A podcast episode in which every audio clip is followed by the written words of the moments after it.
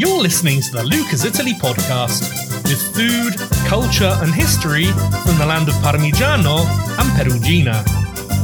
I'm Luca Marchiori, and today I'll be talking about a cheese which in some ways is Italy's champagne. There are many cheeses which throughout history have been called the king of cheeses. For the French, it was Époisses, uh, one of my favourite cheeses. It's like a, a really rich, creamy Camembert, which was branded such by Napoleon. For the British, it's Stilton, that beautiful, creamy blue cheese. And for the Italians, it's one of their most famous and also protected products, Parmigiano Reggiano, commonly known as Parmesan cheese. Now, I'm sure Parmigiano Reggiano needs no introduction, but just in case, it's a hard cheese classified as pasta dura by the Italians. This means it's a granular cheese. And it's quite salty, but also tangy, with a sort of mouth-puckering umami when you eat a really good piece of mature Parmesan. It's also lauded for its nutritional value, and although it's made from cow's milk, it's suitable for those who are lactose intolerant because the lactose naturally disappears as part of the process of making it. And it's produced in large wheels with a distinctive barrel shape, which weigh about forty kilos, and which, depending on the quality, can cost many hundreds of euros.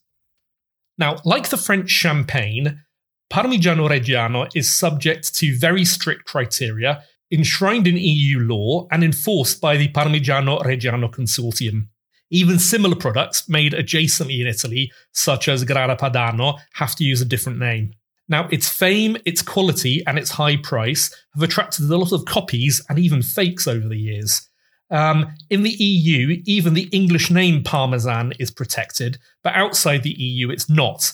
And therefore there are many products on sale outside the E U labelled as Parmesan, which are not Parmigiano Reggiano.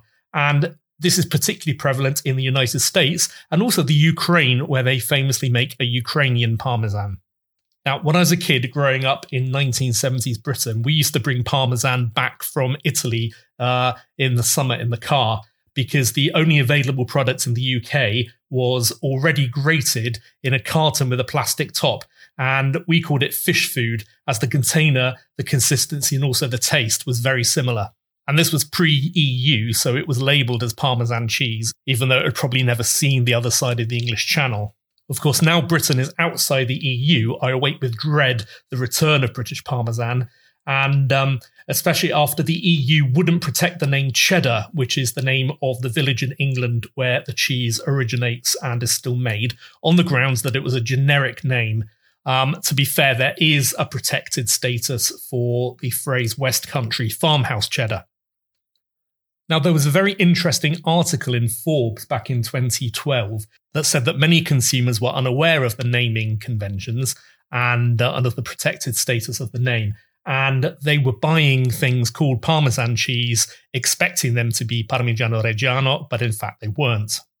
So if you want to be sure that you're buying the original product, either look for the P D O, that's Protected Designation of Origin Mark, which the E U produces, or buy stuff which is called Parmigiano Reggiano because that name is protected, and if it's called Parmigiano Reggiano, it has to be the real thing. So what are the characteristics of real Parmigiano Reggiano cheese? Well, the first thing is that it has to be made in a specific location, mostly in the Italian region of Emilia-Romagna.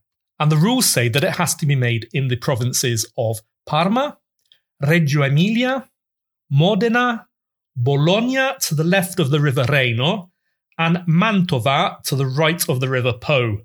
Now, the name obviously comes from the name of the first two towns, Parma, Parmigiano meaning from Parma, and Reggiano meaning from Reggio Emilia. And this was the original production zone of the cheese when it was developed, which then historically grew a little bit to include those other provinces which I mentioned. Now, the second thing is the ingredients. There are only three ingredients allowed: milk, which is unpasteurized raw milk, rennet, and salt. Now, the milk also has to come from cows raised in the production area, And there are very strict rules according to what the cows can eat as well. And the third rule is that the cheese has to be matured for a minimum of twelve months, but it can also be matured up to, as we'll see, forty-eight months. So this attachment to place means that Parmigiano Reggiano has very distinctive taste and very distinctive qualities which come from the ecosystem of that area. Most of the cows which are used to make the milk are of the Italian Frisian breed, which came to the area at the end of the nineteenth century from Holland. There are also smaller numbers of three other breeds. Um, firstly, the white Modenese cow, which is uh, a local breed which comes from older historical breeds from that area. The brown cow, which is originally Swiss, but came to the area in the eighteenth century. And the red cow, or the Vacca Rossa, which is the original local breed of cow. So how's Parmigiano Reggiano actually made? Well, the process is surprisingly simple.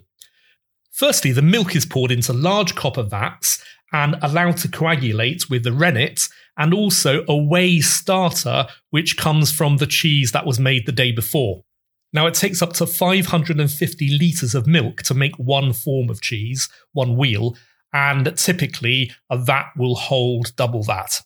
So once it's coagulated, the mixture is heated to about fifty-five degrees centigrade, and the curds crystallize and begin to separate and fall to the bottom.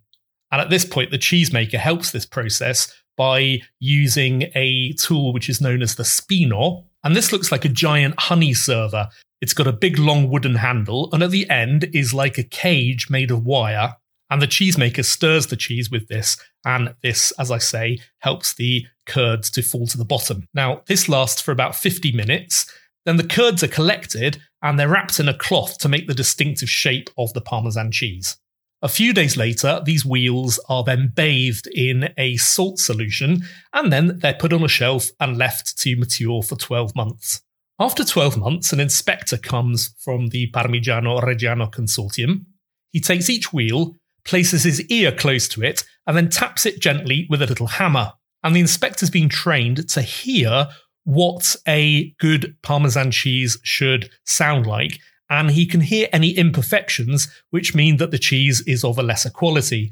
And he'll then classify the cheese into one of three classifications. The first classification is first quality, the second classification is medium quality, and the third classification is inferior quality, which doesn't meet the standards of Parmigiano Reggiano. And in this case, the rind, which will have the maker's mark and also the name Parmigiano Reggiano on it, has to be removed because the cheese cannot be sold as Parmigiano Reggiano. Now, some of the cheese will then be sold and some of it will be put back on the shelf to mature for longer. Now, as I said before, the cheese can mature for up to forty-eight months, four years, and there are four different classifications of the cheese depending on how long it's been allowed to mature. Cheese which has been matured for between twelve and nineteen months is known as delicato, and this is eaten as aperitif cheese with white wine. Cheese which is matured for between twenty and twenty-six months is labelled as balanced cheese, and this is the cheese which is used most commonly in Italian cooking. Cheese which has been matured for twenty-seven to thirty-four months is known as aromatic, and this is either used in cooking or is eaten with red wine normally. And finally, cheese which has been matured for more than thirty-five months is known as intense, and this is usually eaten with good quality red wine. Now, if you look at the region in which Parmigiano Reggiano is allowed to be made, some of it is in the Apennine Mountains, and in fact about twenty percent of Parmigiano Reggiano is made in the Apennine region. And obviously this gives the cheese slightly different characteristics, and so there is a special label for cheese made in the mountain regions. And there are also officially recognised kosher, halal and organic versions of Parmigiano Reggiano. So what's the history of Parmigiano Reggiano cheese? Now, based on some of the podcasts that I've done recently, I expect you're sitting there waiting for me to say that it's actually not as old as you think, and in fact, it was invented just after the Second World War. But in fact, this is not the case, and Parmigiano Reggiano has a very old history, which is not based on myths and legends, but is based on documented historical fact.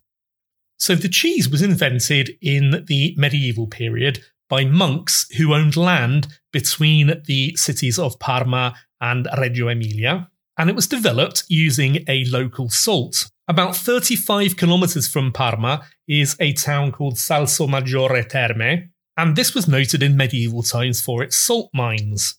Now, we don't know exactly when these monks started making the cheese, but we know that it has to have been before the year twelve fifty-four, because in that year there's a notarized deed from the city of Genova which mentions Parmesan cheese. And so, because this is in Genova, quite a long way from Parma, um, it seems that the cheese has already spread there. So we're probably talking at least one hundred, possibly even two hundred years before that they started making the cheese in the Parma area. Now, in thirteen forty-eight, Italy and most of Europe was hit by a pandemic, and this became known as the Black Death. And during this pandemic, a writer called Giovanni Boccaccio started writing a book in which several noble people who were all under lockdown just outside Florence passed the time by telling each other stories. Now, the book was completed in thirteen fifty-three, and in one of the stories, the storyteller describes a perfect land, and this contains the following passage.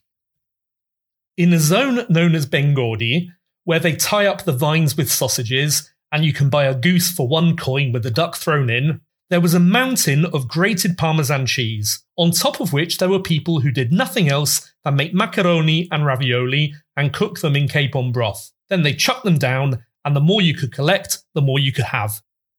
Now, apart from being one of the first examples of completely surrealist writing, this passage is important for several reasons in our history of Parmesan cheese. First of all, remember that this is describing a perfect land. So obviously for Boccaccio, one of the characteristics of a perfect land was that it was filled with Parmesan cheese.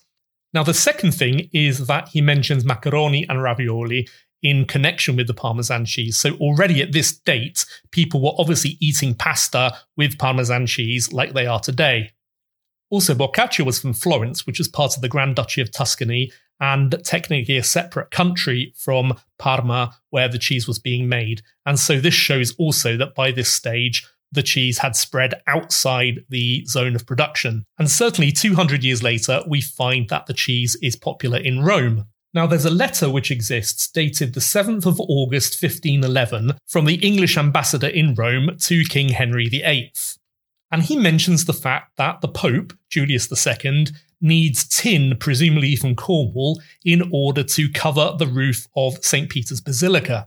Now, Pope Julius the second is famous for doing an awful lot of work in the Vatican, not the least dismantling the existing Saint Peter's Basilica in order for the current one to be built. And so I think this tin was probably some kind of temporary covering over the basilica to stop the rain getting in while the works were being done. But of course, he's also famous for being the man who commissioned the painting of the ceiling of the Sistine Chapel by Michelangelo. And the letter mentions that as a goodwill gift for the king, the Pope was sending one hundred Parmesan cheeses. So you can imagine, if you will, banquets in London at the court of King Henry the eighth in fifteen twelve, including Parmesan cheese. So I don't know if this is the first time Parmesan cheese arrived in England, but I think we can be pretty sure that by the early sixteenth century, the cheese was known there. Now, back in Rome, in fifteen seventy, Bartolomeo Scappi, who was the cook to Popes Pius the fourth and Pius the fifth, published a book of his recipes known as the Opera. And there are many recipes in this book using Parmesan cheese, which shows that it was in common use in Rome. And in fact, in the book, he says, "Il Parmigiano è il migliore di tutti I cacci," which basically means, in his opinion, Parmesan cheese was the best cheese in the world. And it's at this point that we find the first attempt to protect the name Parmigiano and to regulate how it's being made. Now, on the seventh of August sixteen twelve, Duke Ranuccio the second of Parma issued a decree, which in effect is the first P D O law that we have anywhere in Europe. And this decree fixes the area in which the cheese has to be made for it to be called Parmigiano. So already we can see that in the early seventeenth century, the people of Parma and the cheese producers were worried about competition and fakes. Now, back to England, and in September sixteen sixty-six, there was an event which is now known as the Great Fire of London, in which a fire which started in a baker's shop raged and razed most of the city in a few days, giving Sir Christopher Wren the opportunity to rebuild most of the city and give it the look which it has today. And the famous diarist Samuel Pepys was there in London at the time and gives us a very detailed account of what happened during the fire. And on Tuesday the fourth of September sixteen sixty-six, he writes, "Sir W. Penn and I to Tower Street, and there met the fire burning three or four doors beyond Mister Howells, whose goods, poor man, his trays and dishes, shovels, et cetera, were flung all along Tower Street in the kennels, and people working therewith from one end to the other, the fire coming in on that narrow street on both sides with infinite fury. Sir W. Batten, not knowing how to remove his wine, did dig a pit in the garden and laid it in there, and I took the opportunity of laying all the papers of my office that I could not otherwise dispose of. And in the evening Sir W. Penn and I did dig another and put our wine in it, and I my Parmesan cheese, as well as my wine and some other things." So that's really interesting that in this great conflagration, Samuel Pepys was worried about protecting three things. One, his important documents. Two, his wine. And three, his Parmesan cheese. Now, there are many, many more mentions of Parmesan cheese in literature from the seventeenth century onwards, and um, I think I could do a whole podcast just reading them out. But I think all of this shows that Parmigiano Reggiano not only has a very long history, but has always been a characteristic ingredient of Italian cooking, just as it is today. And today, it pervades every aspect of Italian cooking from every region of Italy. In Parma itself, it's used in one of what is my favourite dishes, known as the Rosa di Parma, the Rose of Parma, which basically is fillet steak, which has been flattened and then rolled up with Parma ham and Parmesan cheese inside, and then cooked in a marsala sauce. But at its most simple level, it's used all over Italy as a condiment for pasta. And in fact, as Boccaccio suggests, one of the oldest but also most simple combinations has been pasta with Parmesan cheese and butter, which makes a very simple and creamy sauce, which in some parts of the world is known as pasta Alfredo. So, thank you once again for listening and for all the ratings and reviews. I received some really good statistics this week, which shows that the podcast is ranking very well in certain countries around the world. So if you're in Ireland, the United Kingdom or Sweden, um, as well as the United States, thank you very much for listening and putting my podcast high up in your rankings. I'll be back next week with another slice of Italian food, culture and history. So all that remains is for me to say thank you, have a great week, and ciao!